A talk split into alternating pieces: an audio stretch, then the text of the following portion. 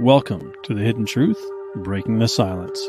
I'm your host, Jonathan McClernand. Each episode, we explore stories of individuals and how they've been affected by being a part of a secretive Christian fellowship. The stories shared here may include speaking about sensitive topics suited for a mature audience. Dysfunction happens when doctrine meets dogma and silence is paramount. So let's pull back the veil on today's episode of The Hidden Truth.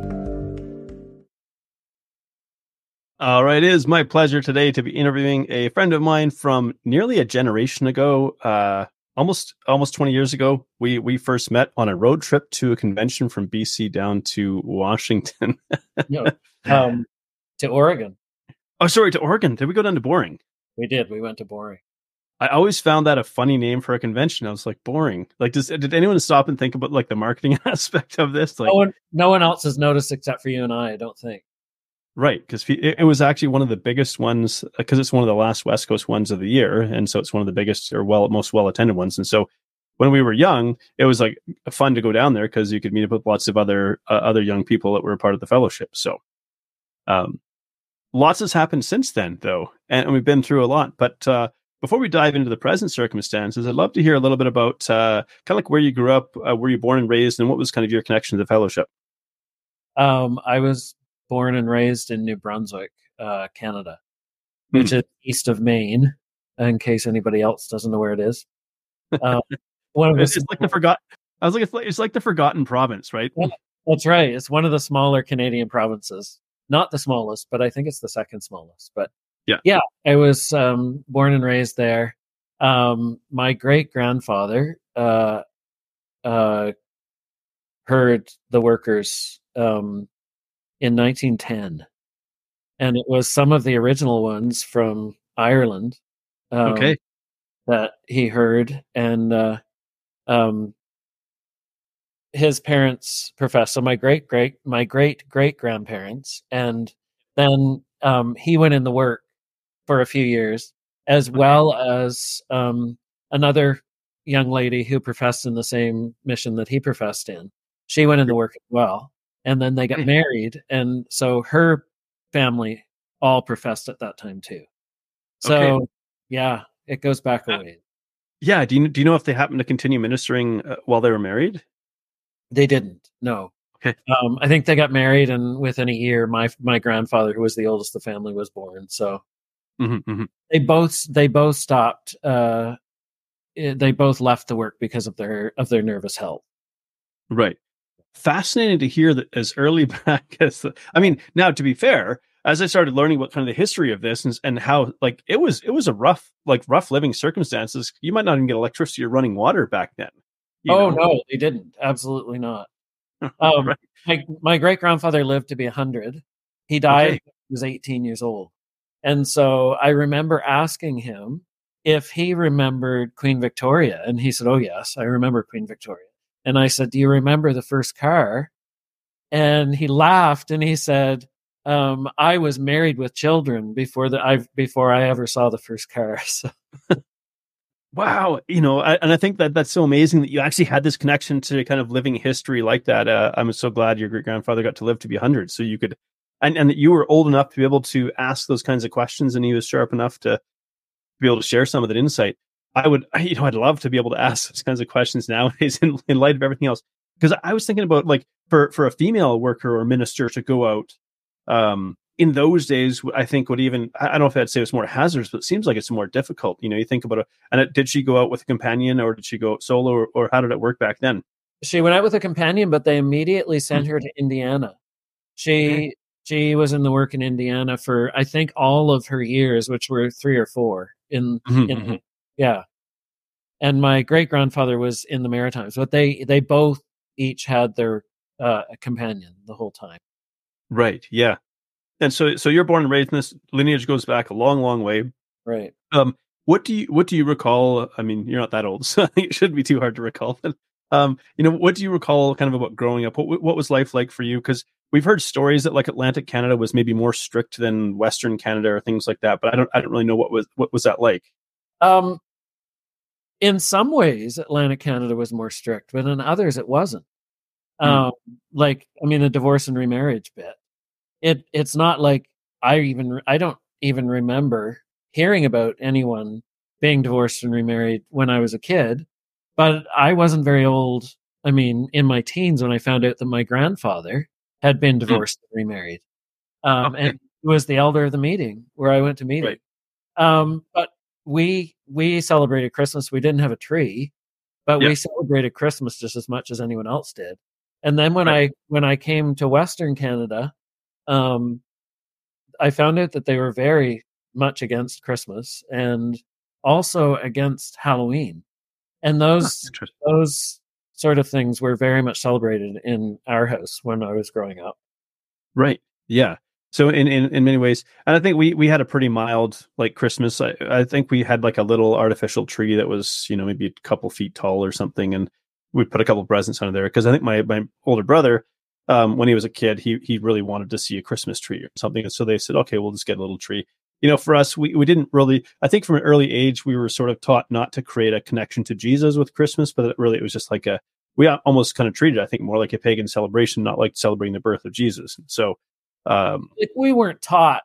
We were never taught that it was like specifically a Christian um, uh, celebration, but we Right, were yeah. also not taught that it was wrong to celebrate it as if it were Christian.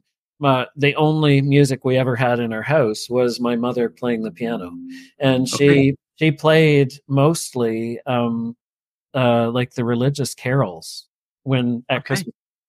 That's a lot of what we what we grew up with. Yeah.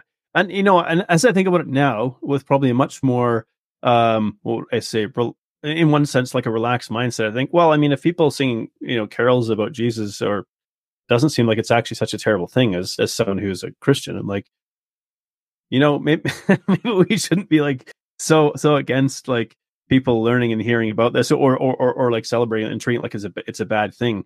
Um, exactly. You know, like how how is it wrong to celebrate the birth of Christ no matter when it is?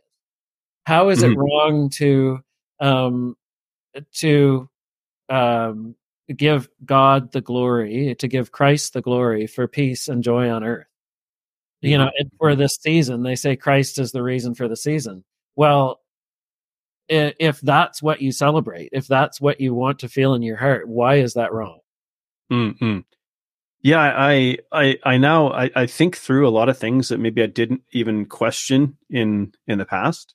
I mean, maybe I really felt like there was no great reason to, but as of course a lot of things have been uncovered, you know, a lot more kind of questions come up, and I think, boy, was was this sort of like really sort of harsh, like exclusivist kind of exclusivist kind of mindset? Like, was that really helpful and and like help anyone? So, um, so you you had a reasonably relaxed, let's say, maybe I say a reasonably relaxed upbringing um, celebrated some things. Uh, Halloween wasn't seen as a terrible thing. Um, you know, what was it like kind of going through high school and whatnot? Did anybody like care that you were a part of this fellowship or were you in a relatively large? No, actually, I was the only. My sisters and I were the only ones in my high school that went to meeting, Right. Uh, yeah. and nobody, nobody cared. No. Um, as a matter of fact, uh, I was friends with everybody. And whenever there was a like a party or something, um, and everybody was invited, my friend, whoever was inviting the party, would say, um, "You know, you're welcome to come, Hod, but we know that that's not what you do, so it's up to you." I had I had no peer pressure in school at all. wow, That's amazing. Uh, I mean, I mean, I recall getting made fun of uh, gro- growing up because uh, we had we grew up in a little town of like two thousand people, and uh, we we'd walk up the street. We had a union meeting, a Sunday morning, and a Wednesday night, all within like literally two minutes walk. There, there's like you know four houses down, five houses down, and like three houses down, one block over, kind of thing. Like that was that was our layout. And so we walked even in the wintertime, unless it was really cold, then we'd maybe drive, you know, if it was like minus 30 or something. But otherwise, we just bundled up and walked. And we happened to live across the road from the main grocery store in town. And it seemed like everybody was going shopping at like 10.05 a.m. on a Sunday morning. So there was like no missing the fact that I would like, and I, I would like try to hide behind my mom and, and not be seen. You know, I was kind I was ashamed of, of, of all of this. Um, and in fact, uh, when I was, I, I professed when I was 14 and I didn't know, but one of my basketball teammates had grandparents that were professing. and uh, he was actually at the gospel meeting in, in, in the back. Just he'd just come along with him because he was staying with him for the weekend. And had had I known that he was like you know eight rows behind me or something, I probably never would have uh, would have done that. And so you know he he was on my case like the next the Monday after I'd, I'd professed. And so I remember not not to pretend like it was any sort of harsh persecution, but like I was I was definitely hearing it and and uh, definitely getting you know people would say like six six six as I walk past in the hallways and stuff like that. Like just you know like just like cheesy sort of stupid high school you know immature stuff. But but yeah, they definitely had to go at me for that because there really wasn't a lot of like there was a couple small churches, but there wasn't really a lot of Christians in the town that I was aware of. Well, yeah, see, all of my good friends were very good strict Baptist. The okay. little village, I grew up in a village of 300 people. And okay, yeah. The village that I was from was 90% Baptist. Okay. And um, they really were good Christians. Yeah. Um, like my my best friends, my next door neighbors, they weren't yeah. allowed to wear jeans to school because jeans were work pants, and their parents were very strict that they had to wear like dress slacks to school. And my parents didn't do that sort of thing to me. uh the clo- so and it's interesting to hear that because we often think uh for those who've been raised in this fellowship that we, we're like the only ones with sort of strict rules and traditions and things like that. But it turns out that other other fellowships and, and denominations have these sorts of issues and challenges as well. I'm i'm curious uh at what point did you did you decide to profess or you felt felt moved to profess your your faith in god um well, it's it's funny the way it turned out. I had never even considered myself not professing, and mm-hmm. um, when I was ten years old, um, almost eleven. Um, no, sorry, I was eleven, almost twelve. Um, I just kept asking the sister workers after meeting to come visit us because I loved the sister workers. They were mm-hmm. such mm-hmm. Ladies. They probably yeah. weren't old, but they seemed old to me. And, yeah you know, I just asked them and asked them. So finally they came. They came assuming that I had something to tell them. Yeah. Uh, because I had been so insistent that they would come and visit. So yeah. they um, they got me alone. They sat me down, and um, mom made sure that everybody was out of the house. And they gave me a pen said, "If you're nervous, um, you can hug this if you need to tell us something or ask us something." And I thought, well, I have to tell them something now. So I'm like, yeah. I think I should profess and they said, "Well, they said, do you um, do you think that God has been speaking to you?" And I said, "Oh yes, yes, God speaks to me, and He does, yeah. like He did." I mean. Yeah, yeah. Um, and they said, "Well, the next time we're going, we're going to have." Uh, pretty soon, we're going to come to the end of our mission, and we'll test the meeting, and um, you can stand up because we think that you're ready. So I did mm-hmm. because I told them I would. right that that's that's funny how that kind of plays out. Um, and that, I mean that's very sweet of them to say like you know, and it's funny to think about. Again, I I think this through now through um like sort of my adult lens and my analytical thinking, and I go, you, you know, we make in, in one sense I think it's worth being celebrated. Let's say we want to make a public declaration of our faith, fantastic. That's that's a really good thing, but we make it out to be such a such a heavy or, or, or like almost like fearful thing when really it's it's uh it, it, seems like it's like this natural progression if you if you have a faith in god that you want to follow. And, and i'm curious then so you said you know god was speaking to you from a young age um w- what was your experience or how did you kind of feel that god spoke to you as a child? Um i i as a child i didn't really have i i don't really have any except i felt like um, I felt like God spoke to me. He called me to the ministry when I was really young. Okay. Um, he he gave me a love for the workers, uh, mm-hmm. and and it felt like that felt right to me. Mm-hmm. That's that's mm-hmm. what God wanted me to do. I can't say that I you know wake woke up in the middle of the night and heard a voice or anything like for that. For sure, for sure. Um, but it's something that built like it mm-hmm, it mm-hmm. and it gradually built over time yeah. um and um and then like he spoke to me like after i professed he spoke very loudly mm-hmm, mm-hmm. and you know i can tell you that right now but that's a little ways down the road if if you right yeah ahead of you no that that's all good i mean i was thinking about my own experience as like a child And things that I recall is we would um, often read like a chapter together in the morning, and like we didn't have to be a part of it as kids because mom and dad did that, but we kind of we wanted to, and I I enjoyed listening to my dad kind of explain things in the Bible, and I knew that like I had a I had like this feeling inside that I couldn't explain, especially as a kid. I couldn't put to words, but like I felt very like I don't know, warm, safe, secure, happy, loved when when we were reading the Bible and learning. Like it wasn't this I don't know, harsh sort of ah, fire and brimstone sort of thing. It was let's let's help you understand the Bible and, and get to know God and, and, and Jesus. And I, I felt as a you know, and so actually um, I, I'm I'm an empath and I experienced like quite big emotions. And of course back then I had no idea what that meant or what that was. All I knew and, and I'd have temper tantrums as a kid, and it turns out, you know, sometimes big emotions just needed to be let out. But uh, but as a kid, sometimes I'd start laughing in the Bible studies. My dad would be like, like, what's you know, what's going on? Like, what's what's funny? And, and it's like, well, no, nothing's funny. I was actually, but I felt like such, I don't know, a, sort of a joy or a happiness that I I just was laughing to almost like relieve the tension of the intense emotion that I was feeling. And it wasn't coming from my parents like forcing anything on me. So it, it was really interesting that kind of experience. And I remember I was maybe 11 or 12 when I started feeling like, okay, maybe God wants me to, to profess or be a part of this fellowship. I didn't I didn't profess till I was like 14. Um, but I, I always felt like, okay, I could participate in this fellowship. Like I could profess. I'm, I'm sort of changing my language a little bit for those who might not be part of the fellowship who understand, so they can understand as well. But, you know, I kept having this feeling like, oh, I could, I, I think I could pray in, in a, in a meeting, in a gathering. I think I could like give my testimony. It doesn't seem like it's that hard to do. Um, in my head, I was like, oh, I guess that's what it means to profess, right? Is to like now go to a meeting and, and say a testimony and say a prayer in the meeting, right? So, um, but yeah, so you you'd felt like there was this um, th- this call to the, to the minister to, to minister the God's uh, God's word. You felt you felt drawn to the workers. You felt uh, uh, sort of a kinship with them, even from an early age.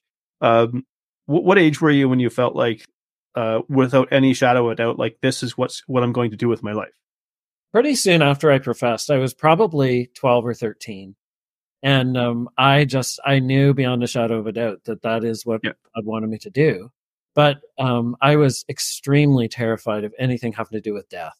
I couldn't mm. couldn't look at a even when we were driving past. I couldn't look at a graveyard. Um, if if we if I saw a hearse, I'd feel sick to my stomach. The the thought of going into a funeral home was terrifying. I was so terrified. Um, I had to go to a funeral. My my parents went to a funeral and made me go with them when I was five years old and that yeah. memory is etched into my brain so vividly. I remember the smell of that funeral home, uh, and I was terrified because I was terrified. So I thought there is no way that I can be a minister. Like when it comes right down to it, like I was okay with the idea, but when it came right down to being in the ministry, I knew I couldn't yeah. because ministers had to stand beside a casket and preach at a funeral. right. It's just, and so I was just like, nope, it's not for me. It's not going to happen. Yeah. But then when I was 14, there was the elder of one of the churches in the city that we, we lived near. He and his wife, I just, I thought the world of them. They were such wonderful people to me. Uh, mm-hmm. Uh, that when he died, when I was 14 years old, um, I just thought I cannot not go to the viewing and to the funeral because ever in those days, I don't know if they do anymore, but in those days, you went both you went to both the viewing and the funeral.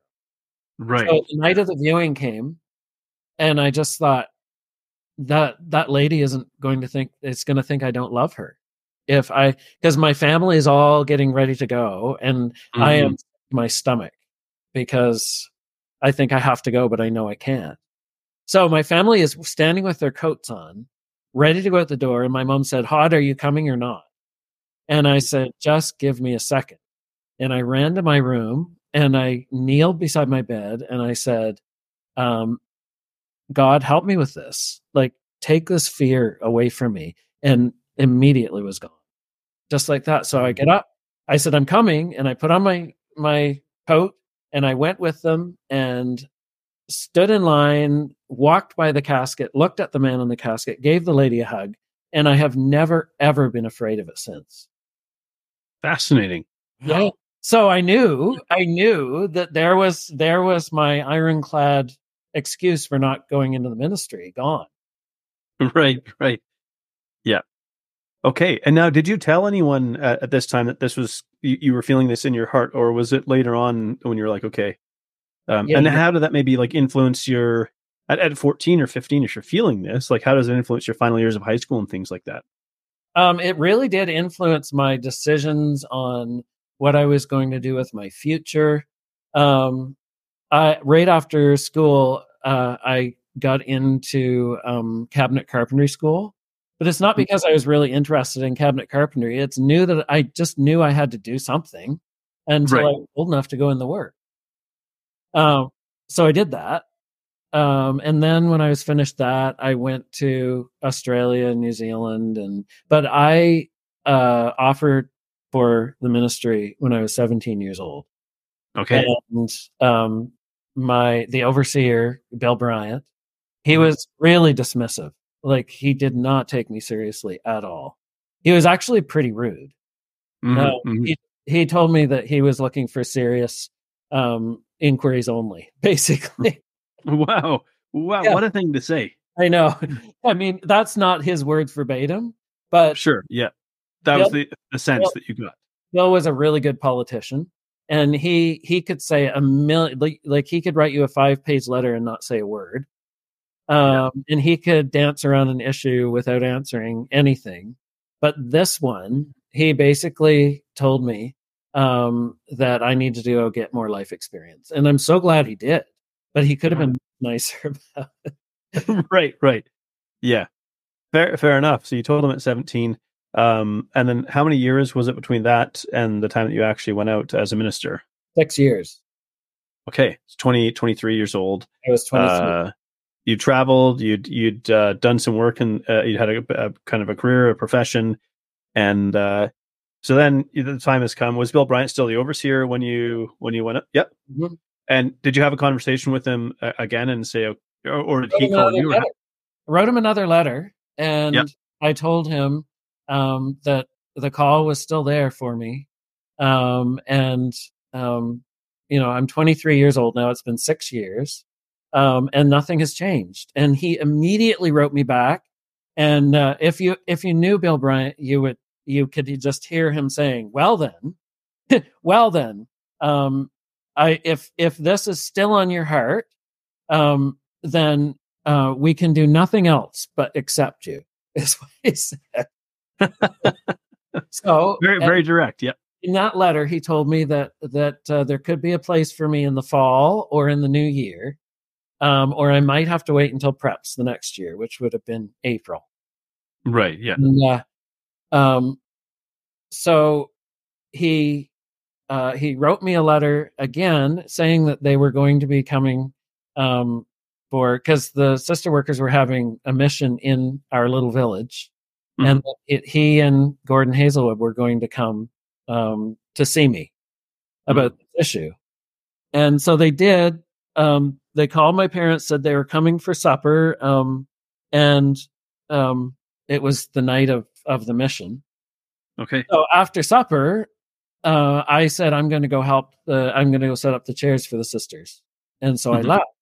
And when I got back, they had gone, and I'm like, "What in the world?" they were here to talk to me. And my mom and dad were just kind of sitting there looking at me. And they right. said, So I guess you're going in the work. And I said, Who told you that? And they said, Well, Bill, after you left, Bill got up from the table and he said, Well, I guess we'll take your son if you'll let him let, let us have him. And they said, What do you mean? And he said, he said, Well, he said he's offered for the work. Hasn't he told you? And they said, No, he never told us. Oh, what a way to get the news as parents. Uh, yeah. The thing is, I wasn't going to tell anyone until I was absolutely sure. Right. Uh, yeah. this was going to happen or when it was going to happen. Mm-hmm, anyway, mm-hmm. Bill, Bill let me know after that that I would start in January. Okay. 1998. Yeah. And and how did your how did your folks feel about it? Well, um, they were very pleased.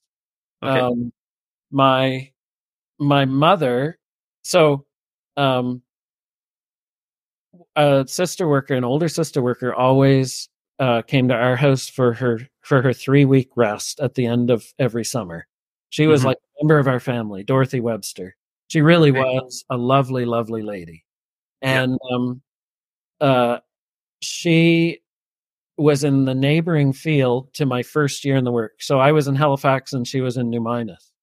And the sister workers would come often to the city for um, um, for uh, their doctor's appointments and stuff. Right. So um, she asked me, she said, Now, Hod, she said, um, I bet your mother is very pleased after all her years of praying. And I said, What do you mean? And she said, Oh, she said, Didn't your mother tell you? And I said, No. Oh, she said, You better talk to your mother. So I phoned my mother and I said, Mom, what did Dorothy mean? And mom said, Well, she said, when I was pregnant with you, I prayed that if God would give me a boy, that I would raise him to go in the work. And I said, I see. Um, but I don't remember you ever saying, Hod you need to go in the work? And she said, No. She said, I really felt convicted that that wasn't how raising someone to go in the work was supposed to be. It was just to raise them um, godly. Right. Yeah. And she, but she told um, Dorothy when she heard that I was going in the work, she told Dorothy what she had done, you know, Right, all right. those, yeah. That's interesting because by the time she's pregnant, um, you, your your gender was already determined. Oh, Yeah, so here's the thing. I mean, um, you know I'm gay, but maybe Mhm. Yeah. people who- who are listening who don't know, but I am. I'm I'm homosexual, and uh, so my joke over the years has been that I was. I mean, I was the fourth child. My three my three older siblings are all female, and uh, so my joke is that um, I was, you know, I was female in my mother's womb. Prayed to God, and God was like, "Oh, well, there are things that we can do, but I can't like I can't do it all. So sure, okay. That's funny. Um, Don't and actually, but it's just a well, of course, yeah, yeah, but still, it, it's good to make make light of that. So, and and wh- while we're there, we'll come back to to your time, like your your first experiences in the ministry. But now that you mentioned you mentioned that, I mean, this is a, this is a very contentious topic throughout the world of Christendom altogether. We could say, and and maybe maybe it's a widely misunderstood uh, as well. At, at what age uh, did you have an awareness? Like, did you always know that this was this was your orientation, or when did this kind Yeah. of my first uh going back, like thinking back, um I my first vague memories, um, I must have been younger than five years old. Uh there was a young couple um who came to who we met with for for union meeting. Mhm. And um I was extremely attracted to that man. um, as a very young child. I would have like, I mean, I, I wasn't, I wasn't through puberty yet. Yeah. So it wasn't like right, right, sexual feelings, but I was very, very much into that man. And Mhm, looking mhm. back, um, I, I have never had those feelings for women. I never, right. I mean, I would, I would pretend, you know, that, that I was into certain women because that's what guys my age did. Right. But Right, right. I, I never ever had that kind of a um an overwhelming response to a woman hmm hmm Now, from a so- very very young age. yeah, and, and of course, this isn't something that was ever. I, I, at least I don't think I don't recall ever really being talked much about. It was like sort of a secret shame, I guess. Um, at what age did you become aware that like I am like actually I'm I'm attracted to men, like I'm I'm homosexual? When when did you sort of have this awareness that this is? And and did you feel like you could talk to anybody about it or tell anyone about it? Um, I was probably like twelve or thirteen. Yeah. you know, at the beginning of puberty, and um, and no, I didn't. I was Mhm. terrified that anyone would ever find out. Um, Right. When I was, I think I was eight years old. Um, my well, I mean, for a number of years before that, but my my sister was engaged to a man who was very much part of our family. Um, they were both in their late teens, and um, um, anyway, it's a long story, but just one day he told her that he was gay, and I remember the uh, how how much how upsetting that was, how hard it was on her, I remember the day it happened so vividly because it was such a horrible day. And Mm. um, my sister left, healed out of the yard, tires screaming. And I went to my mom and I said, Mom, what's going on? And she said to me, Oh dear, maybe someday you'll understand. And boy, do I ever. right. I mean, and, and I can I can understand from your sister's perspective if if they're engaged to be married, like this is a very serious. I'm ready for a life commitment, and it's like boom, just taken away like that, and you go, was this all a sham? This was all fake. Exactly. It's traumatic. Um, and I learned a few things. Um, one was that that's I never wanted that to be me.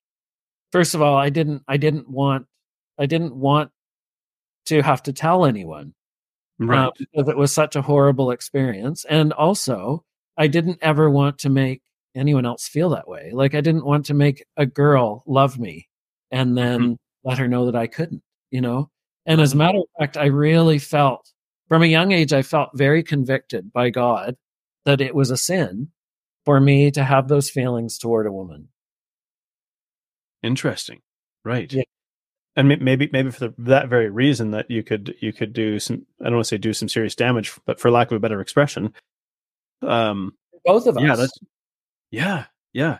To go through that and to to pretend to be something that you're not. Um, and so you never you never dated girls, never like put on a show, and that way you just uh, No, I kissed a girl once, just once.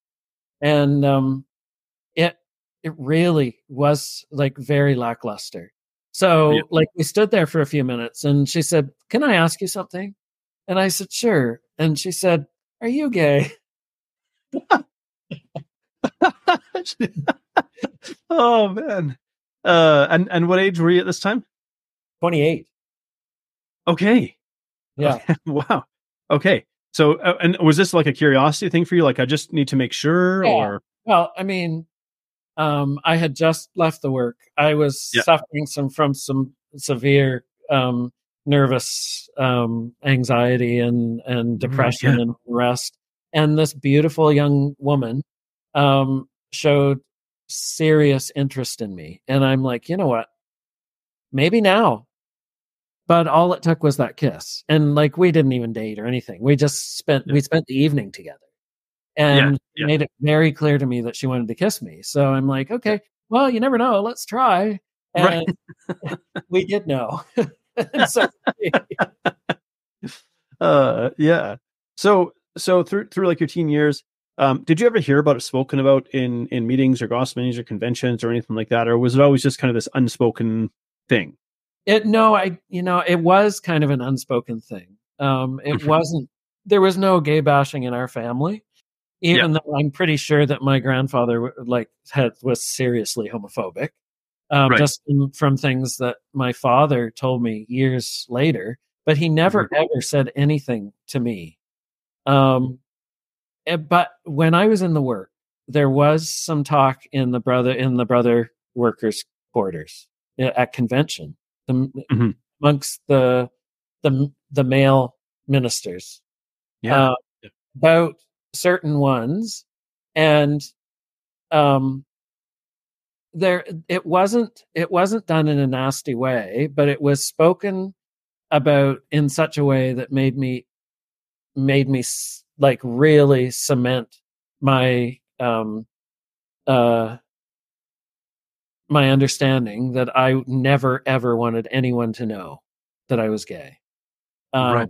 It was they were talking about um about this poor young man who had been led astray by a gay man and how it ruined his life and Mhm. so um and then Bill Bryant said yes uh the way you know a, a you you can tell a gay person is because usually they have an overbearing mother and you know he went down the list and they were all just so wrong you know Right. Right. You don't have an overbearing, overbearing mother. yeah uh, an overbearing mother a, an absent father figure um it, you know all of these negative things Just just trying to come to some semblance of understanding of of this yeah altogether. So going back to when when you first offered the work, so so you knew like you're you're very clear in your mind you're offering for the work, but you're very clear in your mind that you're gay. Mhm. and and so you you go out in January. Um, now, because uh, I think there's definitely I'm like I want to be careful in, in one sense or choose my words carefully, but you know, because there's this idea that oh well, like one one of two things, like oh you're gay, so you're going to the work to to avoid any, any, talk about like being married or things like that. I'm trying to think of some of the things I I would hear, like you know, oh eh, this is what they're struggling with, so they go in their work to try to avoid that. Or well, now in their work though, now now you have like another male companion, and is that going to tempt them, you know, uh, sexually in that way or things like that? Um, what was kind of your experience going out in the work? Like, did you did you just like repress any sort of sexual desires you had altogether, or or feel like you had to? Um. So my my thought was that God had called me to the work to give me an opportunity to live my life honorably since mm-hmm. I was um so I really I I didn't think that I was going in the work to hide from to hide from being gay. Mm-hmm. Um, I felt like it was God's answer for for me. Okay. And and I felt like it was his his mercy that he had called me. Because mm-hmm. otherwise otherwise what would I be? You know? That was my thought. Right. So right. when I yeah. in the work, I felt very called. And as soon as I went in the work, uh, my very first gospel meeting that I preached in, getting ready for meetings, um, uh, preaching in meetings, it was a very, very spiritual experience for me. Is every mm-hmm. time I went to get ready, it was, and I opened my Bible, it was like the green pastures beside still waters. Um, yeah. Uh, and when I opened my mouth to speak in gospel meetings, the words would just, they would just come piling out and I could hardly get them out fast enough. And there, was, yeah. there were many meetings where I would open my mouth to speak about a verse that I had been thinking about. And the yep. words came out were nothing like the words that I thought when I was getting mm. ready. And they were, they were amazing, amazingly good things. Like it wasn't things that I just made up because I forgot what I was going to say. They were right. They were things where I was like, "Wow!" Like if I were saying "holy" back then, I would have said "holy cow!" Like right. So it got to the point where I would I would be excited about gospel meetings because right. they were they were such a strong spiritual experience for me. So I'm telling you this because being in the work for me um, it I felt like I was I was doing the most important work in the world.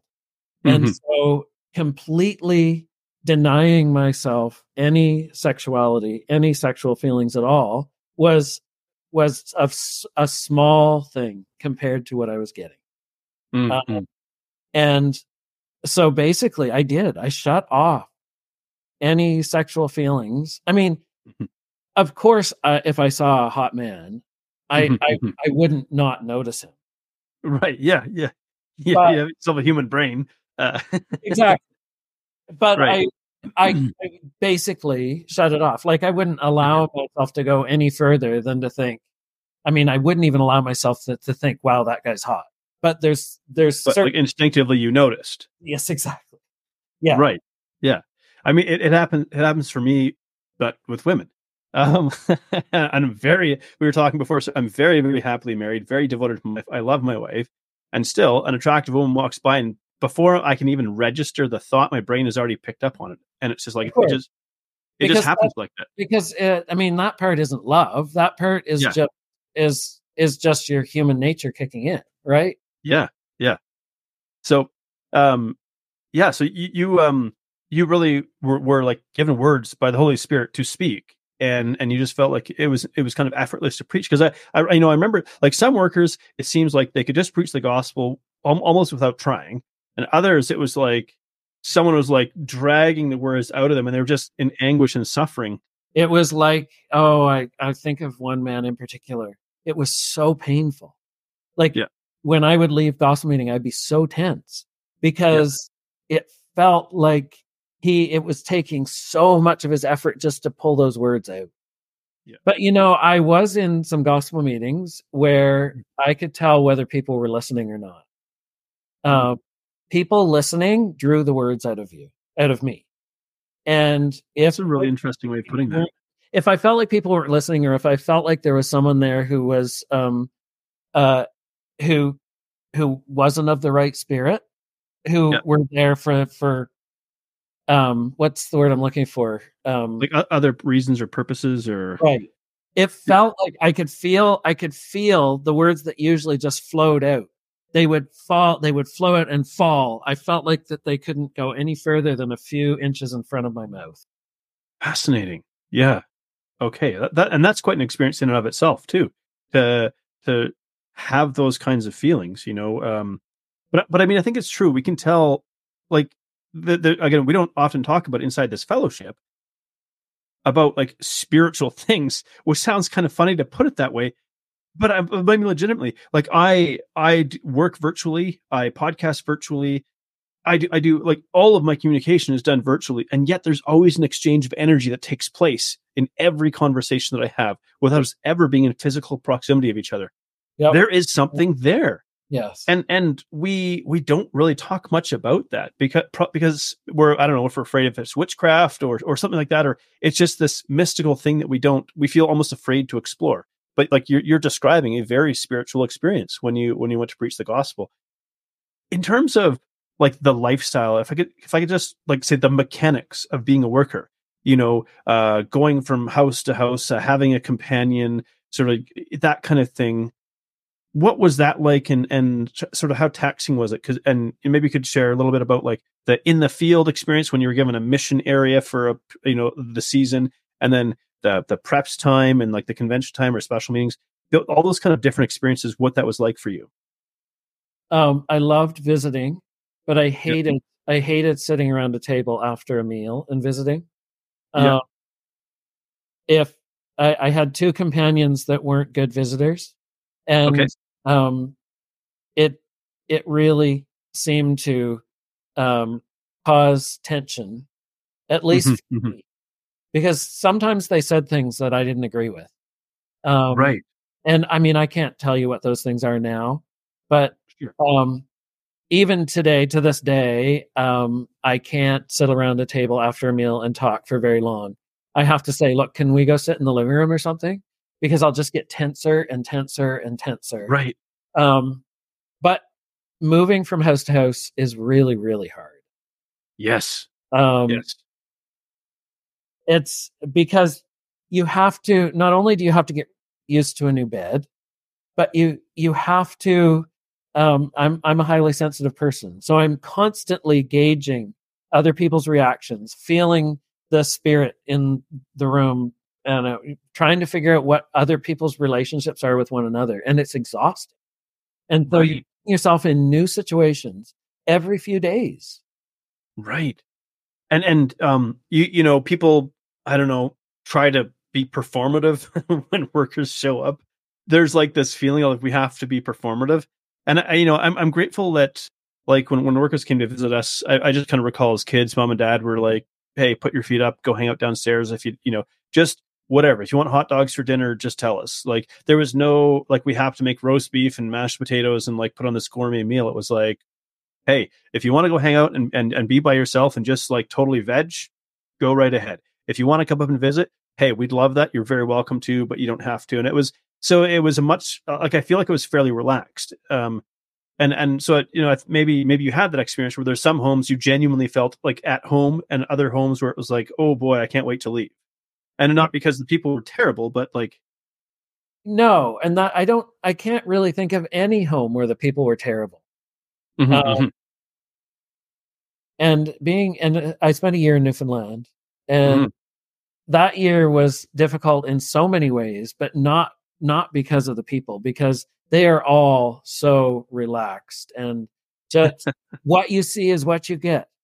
That's yeah, it was great. It was so good Yeah. um yeah but yeah it's and and it's just you have to be on 24 7 regardless of who it is you know no, no matter how well you know these people um you you're there visiting like if you love them and you haven't seen them for a few months then you you want to visit it's it's not like Right. being forced to but i'm not Yeah. going to stay in my room if Yeah. I have a chance to visit with these people that i love You know, right, right. like a lot of a lot of my exhaustion came from from me. It wasn't because yeah. people were were demanding anything of me. Yeah. Yeah. And even my own grandparents, like um they my grandfather said, We understand, Hod, that that being in the work is not an easy thing and that you're very tired. So don't ever feel like um you're you need to come and visit us.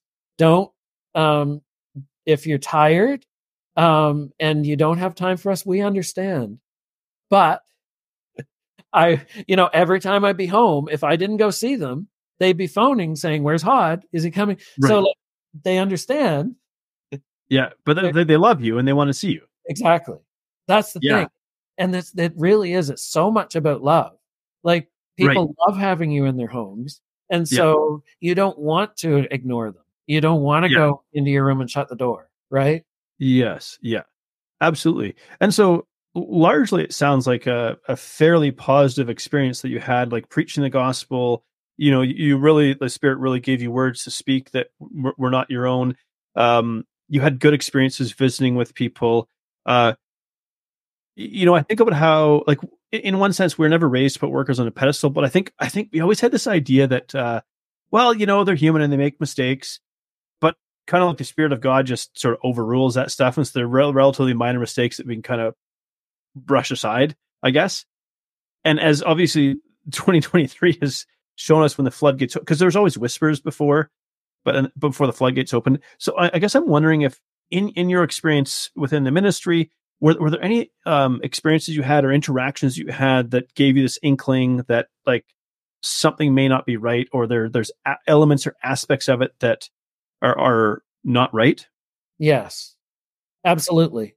Um, I I heard about things, and mm-hmm. most of it wasn't specifics, but I heard about things. Oh, um, that person is bitter because um, you know something happened and they they got wrong. You know, they let it they let it take over their or you know like um, that person is no longer in the work um, because um, they uh, caused a woman to be unfaithful to her husband. You know, like mm-hmm. all these little things, right? Um, and I can understand, I can understand how um, it has gotten to where it, it where it is because, you know, here I am, my first years in the work, very zealous, um, full mm-hmm. of love, and these things are becoming normalized, right? they're slowly like they're little bit by little bit getting in there mm-hmm, and, mm-hmm. i even had an experience with with um and uh with my companion um i've a number of them and uh i mean i don't bear him any ill will but i think that in different circumstances what he did could have been very damaging to me. Um so and but yet i didn't like looking back i can see that but in the moment it was really annoying and it didn't make me feel good but i didn't really see it as being something that was wrong with him you know what i mean right like and and maybe didn't didn't point itself towards like something endemic uh exactly. within the the structure and the hierarchy of the ministry and how things operate as a whole so I, I want to float this thought out, you know, because I, I look at this and I'm a pretty I think I'm a pretty analytical person. I mean, I was I was a chemistry and math and astrophysics and physics, you know, high level mathematics, that kind of stuff. That's what that's what I studied. And I think sometimes I was I was trying to like find answers and all that stuff too, um, which I didn't. Um, well, well I, mean, I did and I didn't, I should say. But all of us to say, you know, I started like thinking back through all this. I'm going like, okay, how do how did we get here? Like, what happened where and, and, and, you know the floodgates suddenly open it turns out there's just there's all kinds of terrible things that are taking place in this this fellowship and have been for decades if not more and i go how, how do we get here and so i think okay did it start with maybe making the form an idol? You know this is the way we have to do it to obtain salvation. And then did we make the ministry an idol? You must hear the word of the gospel from this ministry. And they become and, and you have these idols that that actually now stand between you and god because it's like you have to be in this form and you have to be connected to this ministry. And so now you have essentially idolatry. Yes. you know exactly. and and right i go how, how did we get there and then you, you think um you, you, know my a lot of my public criticisms which i've been fairly quiet since so we're we're recording this in december of 2023 uh my public criticisms were really came in like Mar- uh, the spring and the summer of 2023 i was quite vocal i spoke very bluntly at times um i had people ask me if i was going to get excommunicated because of some of the stuff i said but I wasn't trying to be deliberately inflammatory. I felt so moved to say what I did so directly. Um, but then there came a point where it was like, okay, you've said everything I asked you to say, um, and they're they're they're not responding. Like it, it's at this point, like there's no point in saying much further. Like I wrote three letters. Uh, I don't want to call it like first, second, and third, Jonathan. like, but you know, uh, the first one was like kind of this this gentle plea for transparency. You know, the second one was like the silence is deafening, and the third one was uh kind of like a call for you know like where where is the repentance and sackcloth and ashes and and this kind of thing. And it was pretty blunt. It was like you know, Lord, be not silent. Continue to expose the pedophiles, the rapists, and the cowards who enable them. like those are some pretty inflammatory words. And yeah. I never in my life, the first 40 years of my life, if you ever told me like I would have uttered those words, like to ministers of the gospel within this fellowship, and in particular pointed at overseers. Like I would have just, I would have been uh, flabbergasted. There's no way in the world I would ever do something like that. And yet I was up till 4 a.m. writing all three of those letters because like I, I, I just couldn't sleep until I put them on paper. Like it was so intense. So I kind of just share that as, as, as, a background to, you know, like your experience with maybe like overseers and sort of the functionality of it and things like that were there things that you noticed about the power dynamics that seemed like they were unhealthy? Um, it's it's kind of a hard question because Fair. it it was it was very much um what I what I grew up with, and mm-hmm. so um, even looking back, it doesn't seem strange because right. that that's the way it was supposed to be, you know. Um, right. But really our overseer bill bryant was from what i am from what i am gathering from so much of what i have seen since mm-hmm. that man he was like i say he was very much a politician um, he could answer your question without answering at all um, he he really did have a care for um, the members of his staff and for the sheep he really hmm. did. Mm. Um, and you could see that in the way uh, that he when when he put people together for a year or whatever. Um, there seemed to be care in in in his actions. Um, right, like but, trying to match match people up that would not be like sandpaper, you know, on a jellyfish kind of thing. Right. yeah, and I don't know, like um, of course, there was power dynamics. Um, mm-hmm. uh, Dorothy Webster, the person that I was telling you about, the older sister worker, um, she was lovely, but from what I heard from the younger sisters, is that she tired tired them all out because she just she would visit nonstop, and they would ask her for mercy, and she would say, "Well, you can stay home, but I'm going." Well, I mean, they can't, right? They have to like, go. Yeah, like... because if if she shows up without them, what what are they going to use for an excuse without making her look bad, right?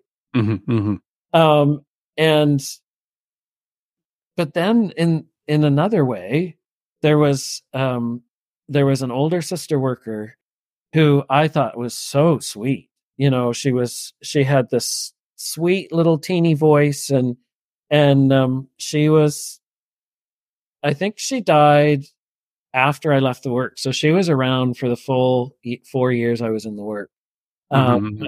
i she was at Napan preps the convention mm-hmm. preparations and i got an eye-opener as to the kind of person that she was and mm. um she was nasty. She was nasty to the sisters, but oh, she was syrupy sweet to the brothers.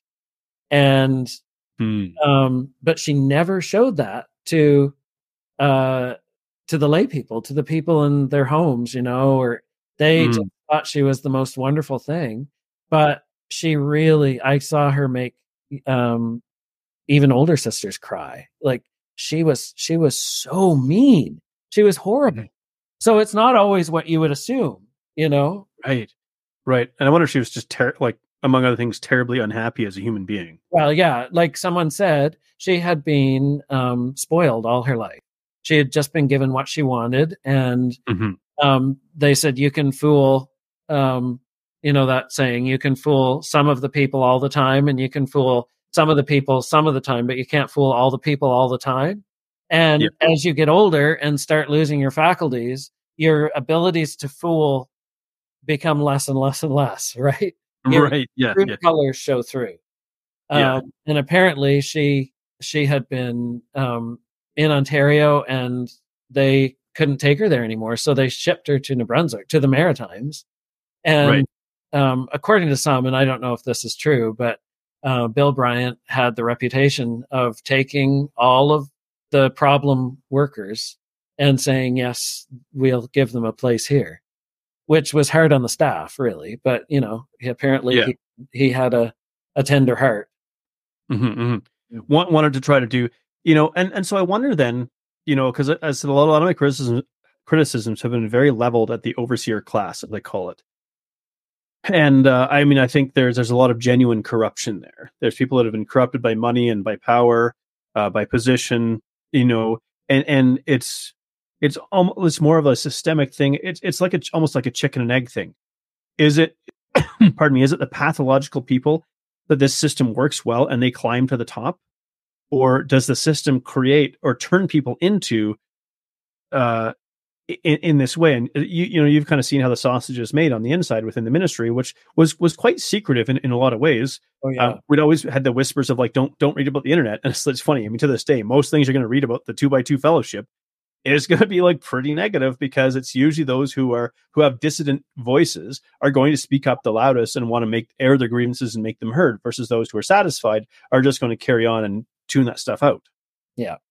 Well, to answer your question, I don't I don't think that it has to be one or the other. I think it can be both. I think Mm. that there are there are pathological um I don't know what you call them. They're liars and and- Individuals, yeah, yeah, um who who you you find them a lot of them as overseers. Mhm. Uh but I think mostly it's that they have become that because they have to. yeah, they have to in order to maintain the status quo. right. Like you, you almost have to become a tyrant to sort of keep things in order, which. I mean, in one sense, you know, because I, I, remember sort of feeling appalled at hearing some overseers say, like, uh, basically, like, we're chosen by God and we answer to God and ourselves, and that's it. We don't answer to you.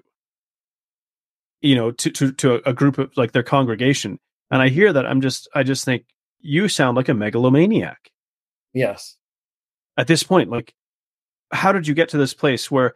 You know, maybe maybe uh, in years past, I would have thought it was a sincere sentiment, like we're trying to be led by God, but you know when you have like thousands of people who are horrified by all of the like the scale the scope of the abuse that has taken place un- under the umbrella of this fellowship like saying like something's got to change and and they're basically just clinging to their their they got the financial backing so they can just kind of wait this they call it a storm we're going to wait the storm out and they can but they have a lot to lose if they're removed from their place as well what do you do if if, if like 40 or 50 years this has been your life and you've had access to money and to power and to privilege and all this and boom overnight it's taken away so of course they're fighting tooth and nail to hold on to what they have Right. Yeah. Like But I said, they really don't have Yeah. a choice. Yeah, This, is, it, it- this is what I've Oh, said at the very beginning from yeah uh, the Dean Bruer thing right on through. I have I have predicted that those in places of power, not just overseers, but you know, Yeah. workers sort of those who are considered senior right, they are going to dig in their heels and Yeah. double down. Yeah. Dig in their heels and not give in, and they're going to double down on all of um, the rules and traditions and the things that um, set them apart, that set this religion apart from all the rest, or the, Mhm. that they believe sets them apart from all the rest. The things that in their mind aren't negotiable, right? Right. And and it's like, doesn't that make self righteousness? Well, that's all it is. Right. Yeah. Because of these rules that we follow. hmm Well, shucks, I thought we kind of did away. Yeah, I think I think I don't know the number's right. Six hundred and thirteen commandments in the Old Testament law, something like that. There's a Yeah. lot. Thing like that. Yes. And and sometimes I think the point of it was to show that like no amount of rules was ever going to be sufficient to get people to like you just can't. No. Like I'm pretty sure that God knew from the get go that there were there was no way they were ever going to be able to follow them. Like and yeah, and he wants he wants a people who have joy in their heart, not Mhm. not people who are doing things out of fear. Right or following rules because uh, this whole idea of self righteousness. By following these rules, I become righteous. So at a certain point, you just you, you, your nervous system really can't handle, and I, and I absolutely get it. I, you know, I'm involved in behavioral psychology, neuroscience, that kind of stuff. Like I, I totally get it. So much of my work is trying to get people to nurture and take care of their nervous system, because uh, y- you know, I, I'm for those who don't know, I'm like a health coach essentially. Uh, but I'm, I'm my work is rooted in behavioral psychology and neuroscience and, and nervous system health. With I, I joke that nutrition is the cover story because my you know, but the point of it being is we often try to use let's say in my my professional world we'll try to use like fitness and, training plans and nutrition plans and meal plans. We try to use all of that without actually looking what's what's the root cause of this problem here. We we got to deal with it at this this level here. And so the ministry, I think, burns a lot of good people out. The the empaths, the heart centered, compassionate people just get burnt out because it takes so much out of you. Yeah. And so you go, I, I can't continue. So, you know, you felt called into this ministry and you're at this point, you can't continue. Yeah. Like, what's that like? So, um, for one summer, I had a very short mission with uh, James Abbott, who um, was a senior um, minister on our staff, and um, he had a reputation of being a difficult companion because he had nerve problems, and he just didn't seem to have any clue um, about how how to be thoughtful or gracious. Um, but when I was with him, he he wasn't feeling good. I could tell he wasn't feeling good. His nerves were shot. Um, but I could tell that he was trying really hard um, because I think he'd been warned um, that he had to be nice to this young brother worker. So he was trying really hard, but I could see his struggle. Not not Yeah. his struggle to be nice, but just Yeah. his, his struggle to be um to be normal because he was just had such a hard trouble problem with his nerves. So Mm. it caused me to pray that um like every day that if um I was I for any reason my physical or mental or nervous health would not allow me to continue in the work that God would make it happen when I was still young. So Mhm. I would I would have a future so that I could be able to choose a different path and live a normal life. Because I saw him at 73 years old and I just I said if he if he were to leave the work what would he have? What would he do you know still physically able for everything but just not um nervous not mentally able Mm-hmm. so very soon after that, God answered that prayer too. But it was after a special meeting run um, where I had done all the planning for our field because my coworker was um, uh, legally blind. He Mhm. he really he depended a lot on me to do all the driving, all of the um, uh, leading the hymns, um, anything Right. required eyesight. He would Yeah. require that from me, and I was fine with that. Is I was I had lots of energy, and he asked me to make all the preparations, all the visiting lists for uh, for the field when um, when the special meeting rounds were being done there. So I did that, and then special meetings, and then I had a few weeks off. And at the end of those few weeks, I was heading back to my field, and I just it felt like I was driving into a black hole. I had never Mm. experienced even a 30, 30 seconds of depression before in my life. I was 26 years old and, you know, I didn't have a clue what depression was. And I went deep into it. It was a two and a half hour drive to my field. And by the time I got there, I didn't see any point in living at all. It, my mm-hmm. body said, you have had enough. I, it can't do any more.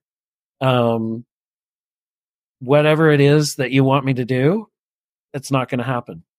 And I thought that I could, you know, push through it. But people were asking me, like, I tried to have a mission.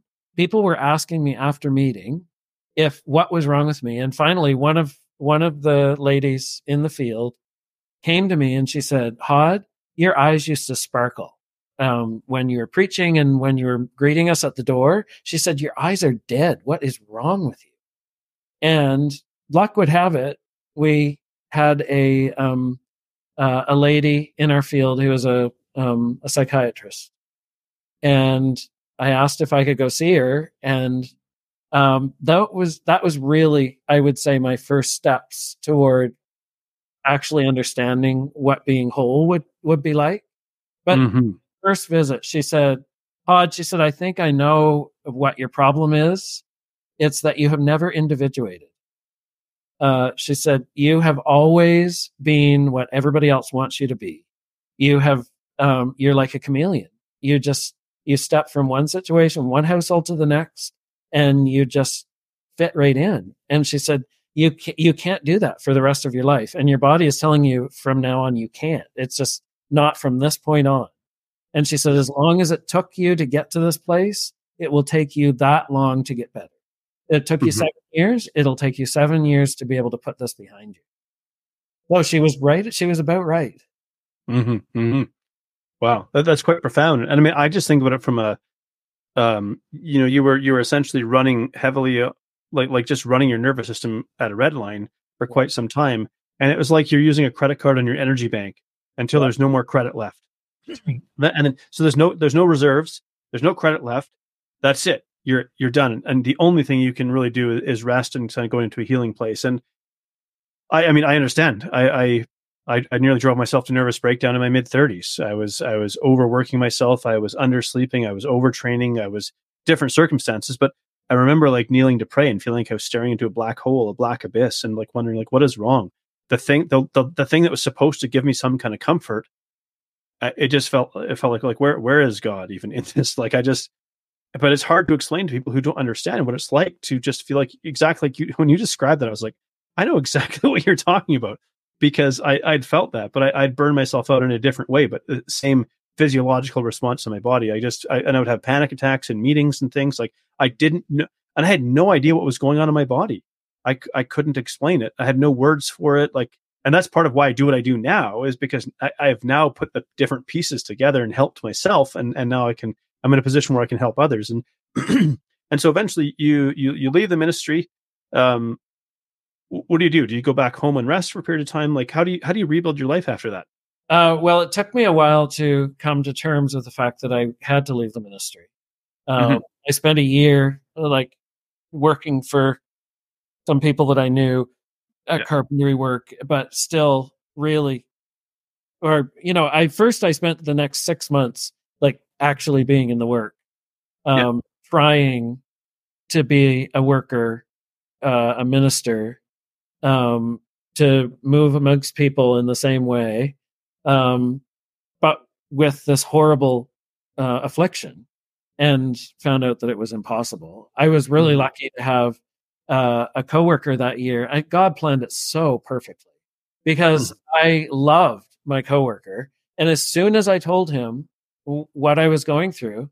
He said, "Well, that's it then." He said, "You and I aren't going to go anywhere.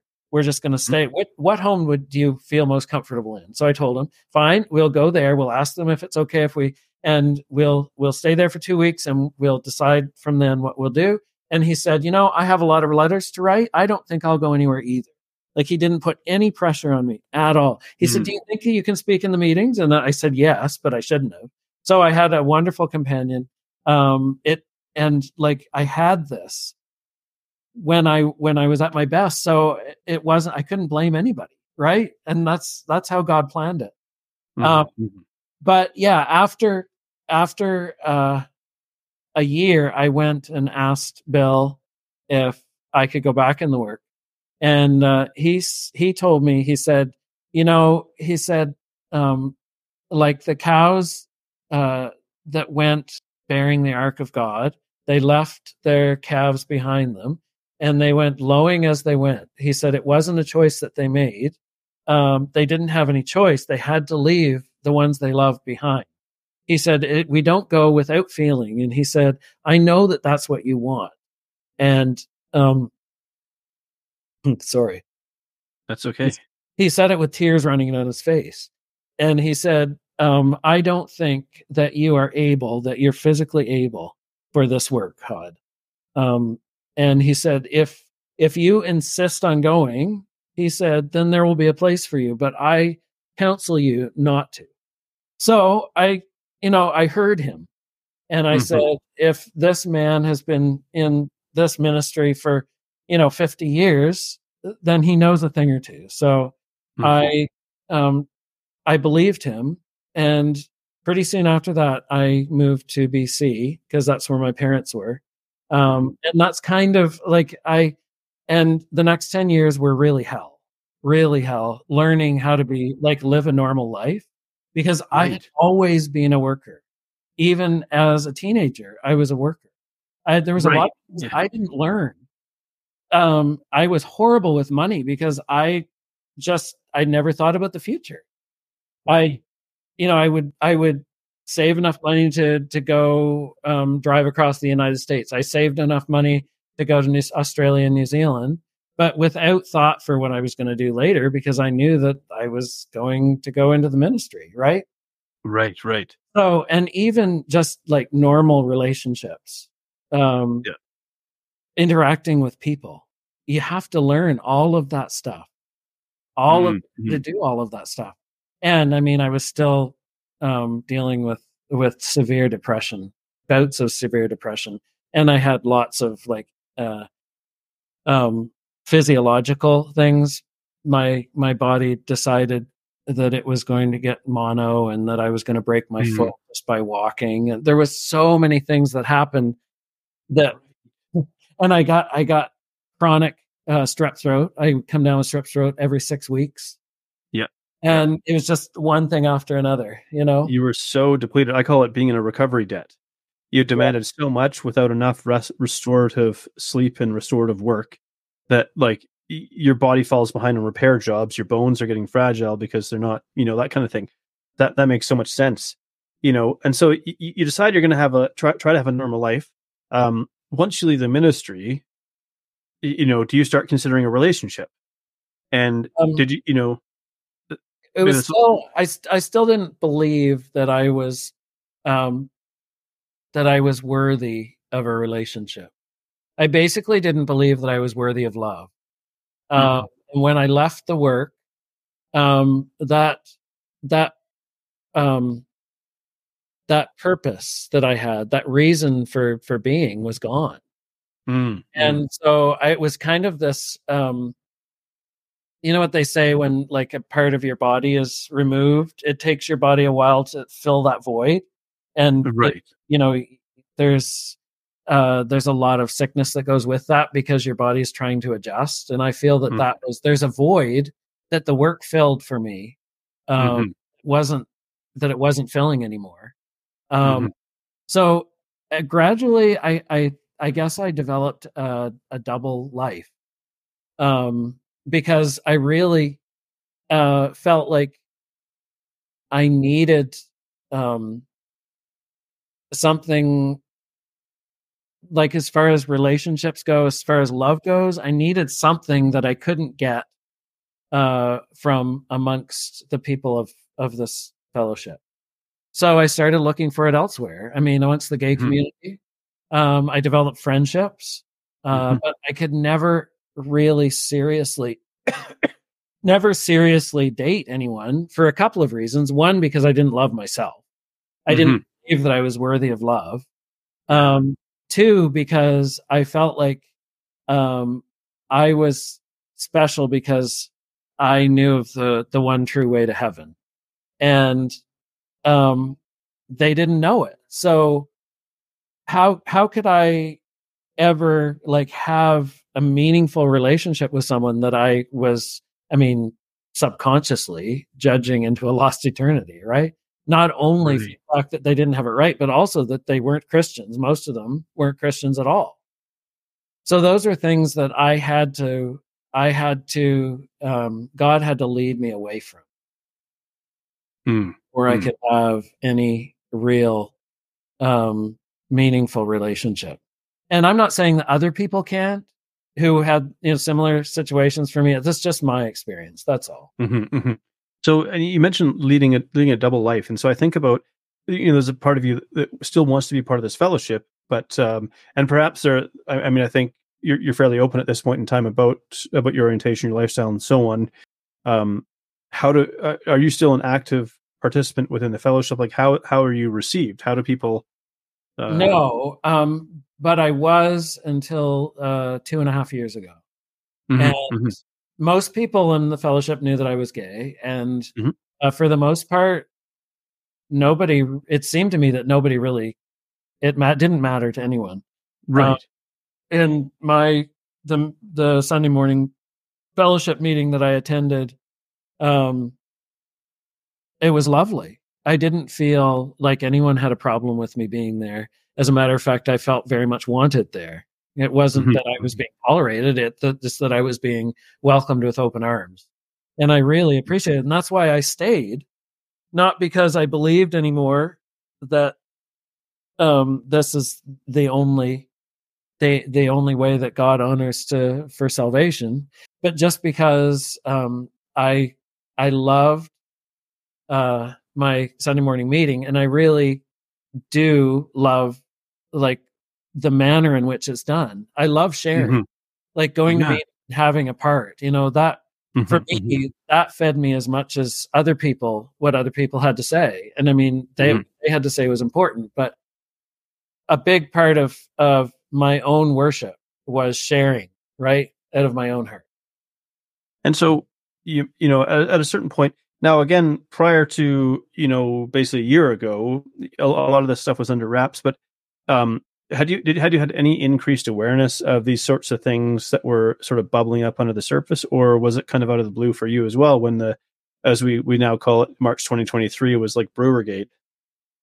Um, well, none of it is a really big surprise because, like, once the stories come out, I remember, like, oh yeah, um, I remember hearing about Bob Ingram uh, and Truett Euler. I remember hearing about um, uh, eh, stories from different parts of uh, all over the world. You know, mm-hmm. um, so I, I, wasn't surprised. I, I've I'm I'm kind of blown away with the amount of it. Um, right. Because my belief was yeah, these things happen. They're not right. okay. I'm not saying they're okay, but these things happen because we're human. And mm-hmm, mm-hmm. no matter where humans are, we're all the same, right? Dysfunction is going to occur. Dysfunction. There's a certain percentage of us who um, are sexual maniacs. Certain percentage of us are pedophiles, you know, or have mm-hmm. those have those tendencies. Mm-hmm. And so that's my that was my attitude toward it. Yeah, I know that these things these things have gone on, and there's the occasional one, but since Bruergate, um, I my whole um, view on the religion I was brought up in has really changed a lot. Okay, mm-hmm. and so, and and uh, I've, I've been enjoying just having all this time with you. I'm like, uh, you know, if people are still listening, I'm like, this is this is great because I mean, clearly, I think you and I could just keep going. But I, so I'd love to hear like kind of where you're at now and how you go, like what what has your evolution been and how did you get to this place, you know, and and your you kind of like your current relationship with God as you see it. Um, well, some years ago, I had nearly come to the end of my rope, so I went to convention and I prayed if at this convention um, you need to answer this prayer, which which I had prayed from the very beginning, from when I was a child, that He would make me straight. Like I don't mm-hmm.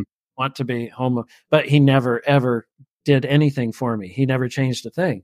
So at this convention, I said, I really need you to to answer this for me. Like Mhm. give me give me some kind of a consolation or something. And so worker stood up, uh, first meeting, and said, Have you ever prayed something for your entire life and have had absolutely no answer from God? And I'm like, Yes. and Right. um, he said, uh, um, maybe you need to change your prayer and ask God to make you content with whatever it is that um, that you want to, Him to change. So I'm like, Mhm. okay, that's it. So as soon as the meeting was over, I didn't go up and go to go to meet go to uh, lunch. I went to my tent and I prayed, God, if this is what you you want from me, um, then just make me content with how I am. And it was like this this weight of years came off my shoulders. And he said, not audibly, obviously, but I understood what he was saying to me is that I do not make a mistake. Those were the words that I thought immediately. I have not Mm. made a mistake. And with that came the understanding that um, the God of love does not give people the um, the capacity and ability to love and then forbid them to do so. Um, I just knew that. I knew it. And it was like all of this weight came off to my came off of my shoulders. So that was 10 years ago. Mhm. 12 years ago actually. So from that time, it's just been I've ne- I haven't had depression anything with depression since. So what I understood was that all of my uh, feelings of worthiness, my my uh, feeling of purpose, were all wrapped up with being called in the work, and he was letting me know that I was worthy of his love without having to be in the work. Mhm. Um, and that progression from that point on, it was just, I can look back and see the guiding of his hand. He's taught me so much. He has led me away from, uh, he's weaned, I'll say he's weaned me away from, um, having my, my belief in him and my spiritual, uh, health, um, attached to the group that I was brought up in. Mhm. And so, you know, when it came came time for me to leave, um, to stop going to meeting, and I mean that can be for another story because it's a long story in itself. Um, Yeah. it it wasn't it. I didn't I didn't enjoy leaving, but it wasn't a horrible thing for me because Right. my my faith in God um, wasn't attached to that at all. I appreciated it, I loved it, but I didn't need it to continue walking with God. And um, he, I'm so assured uh, with my belief and faith and and love in Him um, that it really doesn't matter what other people say or what other other people think of me. Uh, what matters is my relationship with God. So that's Mhm. where I'm at. That's where I'm at right now. Mm. And so, and so you said like when Bruergate blew wide open, you know, a lot, a lot of things changed for you. And I- like, as, as I mentioned earlier, in my eyes, I feel like um, we'd made the structure and the ministry to be an idol and put that between us and God. And I, you know, I feel like maybe all of this is kind of being blown open. And I, I was wondering, like, why is this dragging on? Like, when all of this has been like made known, why are people still like clinging? And, and why aren't overseers stepping down? Why are they not doing the honorable and, and right thing and so on and so forth? And the answer sort of came in a sense like learn about long suffering. This idea that like God is permitting this to continue, not because God likes these things at all, but to help people, like until more people's eyes become open to see that, okay, your salvation is not connected to this hierarchy. It is not connected to this form. You, you, and so this will continue until you wake up to this fact where you may still be a participant within this fellowship, but you recognize that this is not your salvation. Right. And so uh, I, I think it's it's still there's a long way to go for for people to sort of become disconnected from it. So many people have buried their head. In, we call it like hiss, head and sand syndrome. Uh, You know, Mhm. it's like that means. I see that all over the place, and I'm like, I don't what what is his? I don't know what it is. So now head head and sand syndrome. I, I know- think right and that is that has been my experience and what i see um that when the time came uh for me to leave i all i said was i see this as my cue to leave and i simply walked Mhm. away um Yeah. that wasn't without feeling but Yes. it wasn't like like i like to say it's it wasn't like ripping a band-aid off and Mhm, i think that that god does not rip the band-aid off so all of these people just aren't ready yet Right. they need to come to the point for themselves and Mhm. maybe they never will and that's fine maybe they Yeah. but they have that maybe they'll never leave but they have to come to a point where they say my salvation does not depend on being a member of this group and Mhm, mhm. yes they can stay but Right. they have to come to that point Well, I, I think shouldn't the fellowship enhance, or it's like a supplement to our relationship with God? Because you know we're, we're human beings, we're wired for connection, and and as you said, I too like meeting in fellowship. It's a participatory fellowship. We face each other like it's a there. There really is an intimate sense to it. Yeah. like there, there's a real connectedness. Um, but uh, you know, um, yeah, I, I find that like it's really difficult for me right now to go and to listen to the ministers within this ministry go and preach the gospel and not speak about the terrible unrighteousness and evil and ungodliness that has been made so apparent. Like I have a hard time like sitting and listening to them and thinking like, why do you not want to address this? Like who, where's, where's the spirit of Elijah? Where's the spirit of the truth teller? The spirit of someone will say like, where is the spirit of reconciliation, of repentance, of uh, these things just aren't forthcoming. And so it, it has, has really, you know, but, but maybe uh, that's also been, I even got to the place where I was like, I was having a hard time reading my Bible and praying because I go, because so much of it had been connected to a, a performative function. I have to do this. And if I don't do this, you know, like uh, I'm bound for hell. and so it's uh, having to like, um, like in the same way that people have to like kind of disconnect in the form and go, okay, hang on a second. So I've kind of wanted to go back and understand, well, what does it mean to, to walk with God? What does it mean to serve God? What does it mean? To, like, I have to kind of rethink this stuff. And it doesn't mean that I'll necessarily walk away from the fellowship. They might kick me out, but so far, like no one's even tried. No one's even talked to me about that, right? So I think we're, but so anyways, so you're in this place, and you, you know, what does what does your, I guess if I could put it this way, what what does your Christian, uh, practice or your, your walk with God like? How do how does it look? How do you practice or live your faith now?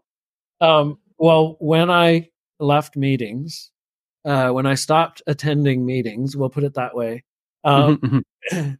I wondered, what do I do now? Um, right.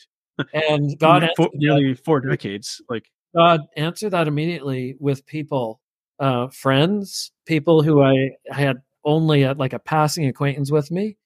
Oh, like they they reached out. They didn't even know my situation, but they were just there were people reaching out, emails, um, texts, phone calls, um, on Facebook. You know, it was just this barrage, and everybody were either um, like reaching out because they were having um, a crisis of their faith, or they were reaching out because um, uh, they were gay and uh, wondering how I um, justified my my relationship with God and my homosexuality.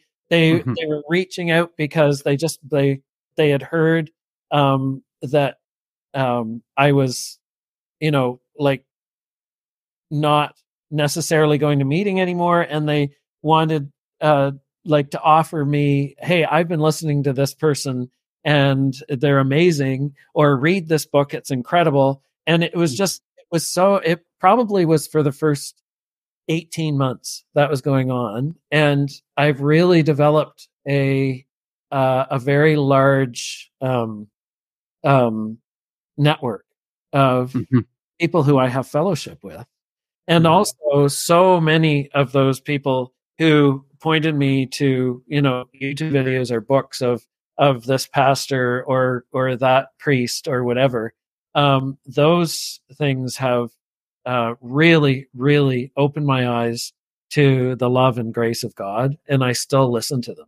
I still take my Sunday mornings and just sit down with a cup of coffee, and even like I've listened to some of them five or six times, and Mhm. it's brand new every single time I listen to it. It's like that green pastures beside still waters once again, you know. Yeah. and and it's like before I was just going on Sunday morning meeting and Mhm. enjoying that. But now it's just it's like that times a hundred. And I don't Mhm. even belong to any group. And I I keep thinking maybe I should go to church and look for a church, but I just don't I don't really feel the need. You know, the Mhm. thought comes and goes and that's it. Mm.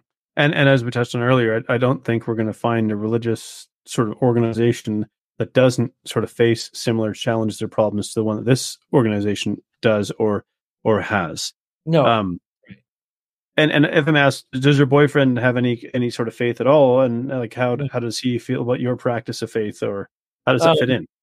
he he doesn't um he just he wasn't raised going to any church Mhm. uh, he decided when he was 13 that he wanted to join i can i think it was the baptist church or something and his mother said fine go for it and then um he went to that for a few years and had a bad experience at one of their summer camps and just like walked away and basically was not interested in christianity at all. Uh, but he is extremely supportive of me and he tells anyone who will listen to him that if there's ever any christian on this earth it's me. Um so, so you know i love that about him Yeah. um yeah. That's awesome. Well, Hod, uh, this is, I think been my, my longest podcast episode, but I just I so enjoy talking to you, and I feel like it's a long overdue catch up. It just feels like talking with an old friend. Um, Great. I've so appreciated it. i am old and i am a friend so We're middle aged, man. I, Yeah. I have gray in my I have gray in my beard as well, but it's just concealed a little bit better by the reddish strawberry blonde color. You know, you do but- much better than i do but i'll tell Well, you it- something it- i'll tell you something i have never been this old before in my life so i'm still getting used to it uh, that that probably fits in the category of dad joke, um, Mhm. which which I'm I'm a big I'm a big fan of. So more of that. So if, if if people have listened to this today, um, they've listened to this conversation, they've made it to this point, they're they're really touched by your story and so on. If people could take one thing away from this, what, what do you hope they take away from from hearing this today? um, I hope that they can take away from it that um, God is a God of love, Mhm. and um, that every experience that you have, if you allow it to teach you uh, something that is good, that it is God, um, God trying to show you more about His love, and it might not be easy experiences, but when you come through it, you will understand more about the love of God. Awesome. Hod, thank you so much for being on today. It's it's really been a pleasure. Thank you, John. It's been great. Thank you so much for tuning into The Hidden Truth. If you've enjoyed this episode, please subscribe and leave a review because that helps this podcast to reach and inspire more people. It is so important that these stories are heard so that we continue to raise awareness and support victim survivors in their healing journey. For those who've been affected but haven't found your voice yet, I hope these stories inspire you to keep moving forward on your healing journey. Take care.